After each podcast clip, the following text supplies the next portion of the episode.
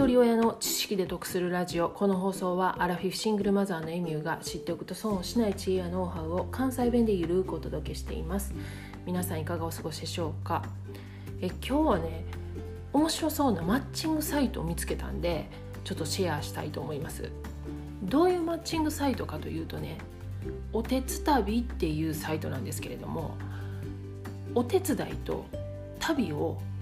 合わせたマッチングサイトなんです例えばその地域でねその短期的であったりとか季節的に人手不足で困ってる農家とか旅館そういったところに期間限定でお手伝いに行くんですよね。で一応報酬は出るので、まあ、その報酬が旅費であったり宿泊費に充てることができますよね。なので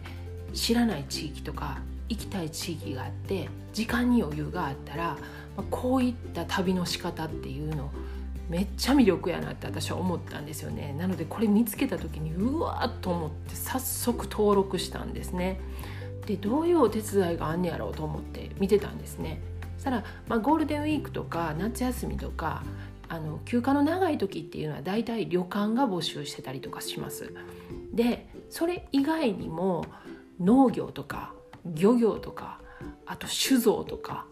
私やったことないことがたくさんあったんでねもう本当に魅力的やなと思いました。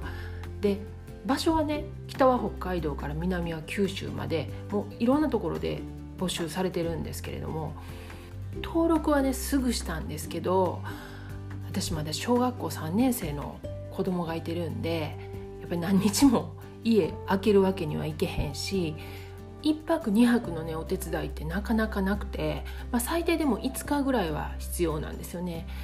なのでちょっと当分やっぱり難しいかなと思ってるんですけれどももう早速娘にね言って「もうこれ行き!」言ってもう夏休みとかその長期の休み期間これ絶対ええでって言ってもう行きたいとこ行けるしバイト代もらえるし言って言ってたんですけどもじゃあ宿泊先とかねそのご飯とかどうしたらええんって言うから見てみるとね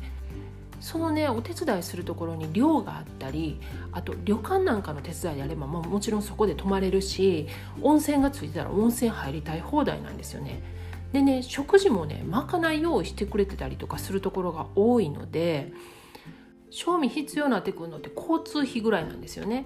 であと例えば1週間とか10日ってなってくるとその間に2日3日休みもらえるんで観光行けたりとかするんですよ。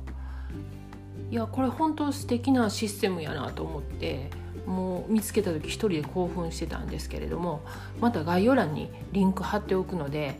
興味があればちょっと覗いてみてください。で私思い出したんですけど高校3年生の3月卒業式なんですけどね。もうね2月の頭ぐらいから休みなんですよね。でそれを利用して長野県の津池に2ヶ月ほどアルバイトに行ってたんですよね。でもちろんその冬のシーズンなんで、